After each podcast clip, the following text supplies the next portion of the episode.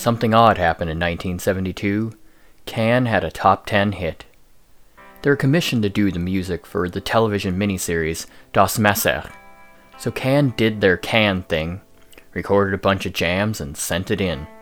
The director hated it, complaining that it wasn't commercial, that it was just noise. Do you see a trend here? The producers loved it, however, and so they left it in. Now, the program had a large viewership, but got slaughtered by the critics. One thing everybody seemed to agree on was that the music was the shit. So Can quickly released an excerpt as a single, Spoon, which shot up the charts. Suddenly, Can was rich and famous. Music magazines in Germany went crazy for them. Tagomago was even voted the second best album of the year in one magazine. The other big change around this time was that they moved out of Schloss Norvenich. They moved on up to the only place you can go from a castle to an abandoned cinema in a small town with a long history of pagan worship, as one does. They bought 1,500 used mattresses and hung them on the wall, and hired Michael's girlfriend to paint all sorts of wild pictures on them. Michael liked to think that there was some sort of erotic spiritual energy that enveloped the mattresses, and thus it added some special quality to their music. They dubbed the studio Inner Space after the band's original name. The town was a bit wary of these long haired weirdos who created strange sounds in the middle of the night, but after the success of Spoon, suddenly, they started being nice to the band, as one does. The band did their best to capitalize on the success of the Spoon single. They released Vitamin C with I'm So Green as a follow up single.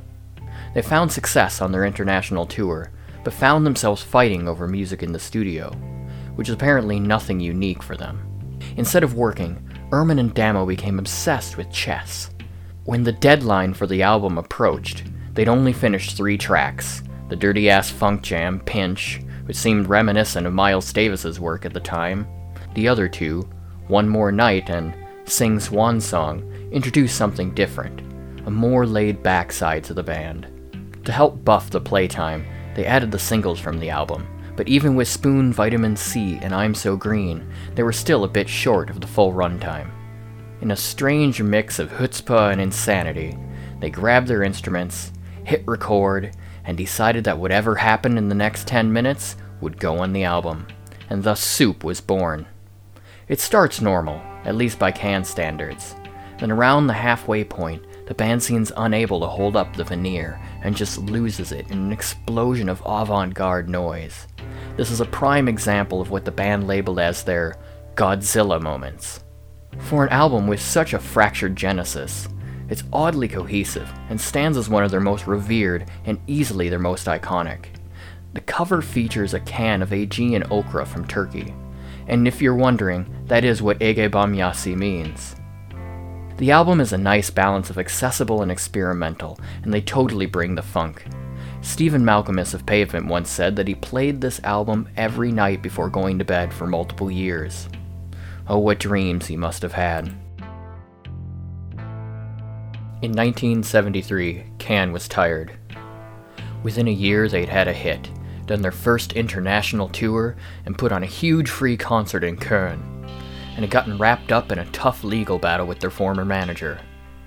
The activity was so much Michael collapsed and was rushed to the hospital. He'd suffered a stress related stomach ulcer and was forced to recover. The second he was back, the band went on tour again, but it was clear they needed a vacation, and with their rising profile, they could finally afford it.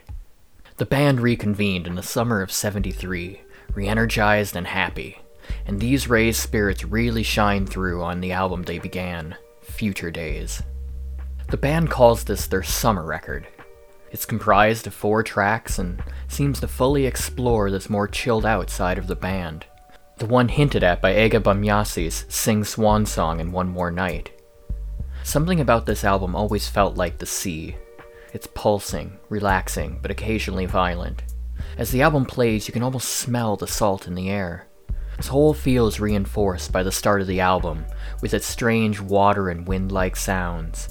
Much of the ambience of this was produced from recording Damo sitting on a beanbag chair. It opens into an almost strange take on bossa nova, but I don't know why I'd even try to give it a label. But you can already hear from this title track that Can is becoming ever more electronic. and never have they sounded so much like a unit. Can weaves through complex rhythms and changes in tempo seamlessly, and Damo floats above most of this like some ethereal being, much of this due to his vocals being recorded underwater. This album oozes confidence. The experimentation doesn't feel like playing around, but a focused attack. They even managed to lay down some impressive pop with the chugging motoric of Moonshake. The band has said it was inspired by the sounds of motorboats on the Rhine. The most significant track here is Bel Air, the 20 minute epic that comprises the whole of the second side. It opens with a lazy tranquility, almost feeling like a sunny day by the sea. Michael has even said that this first segment was his attempt to capture the Portuguese coastline in song.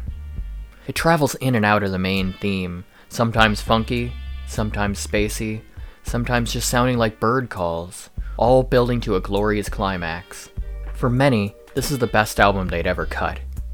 And even if it may not be your favorite, there's no denying that this is Can at the height of their powers as a band. It seems like nothing would be able to stop them.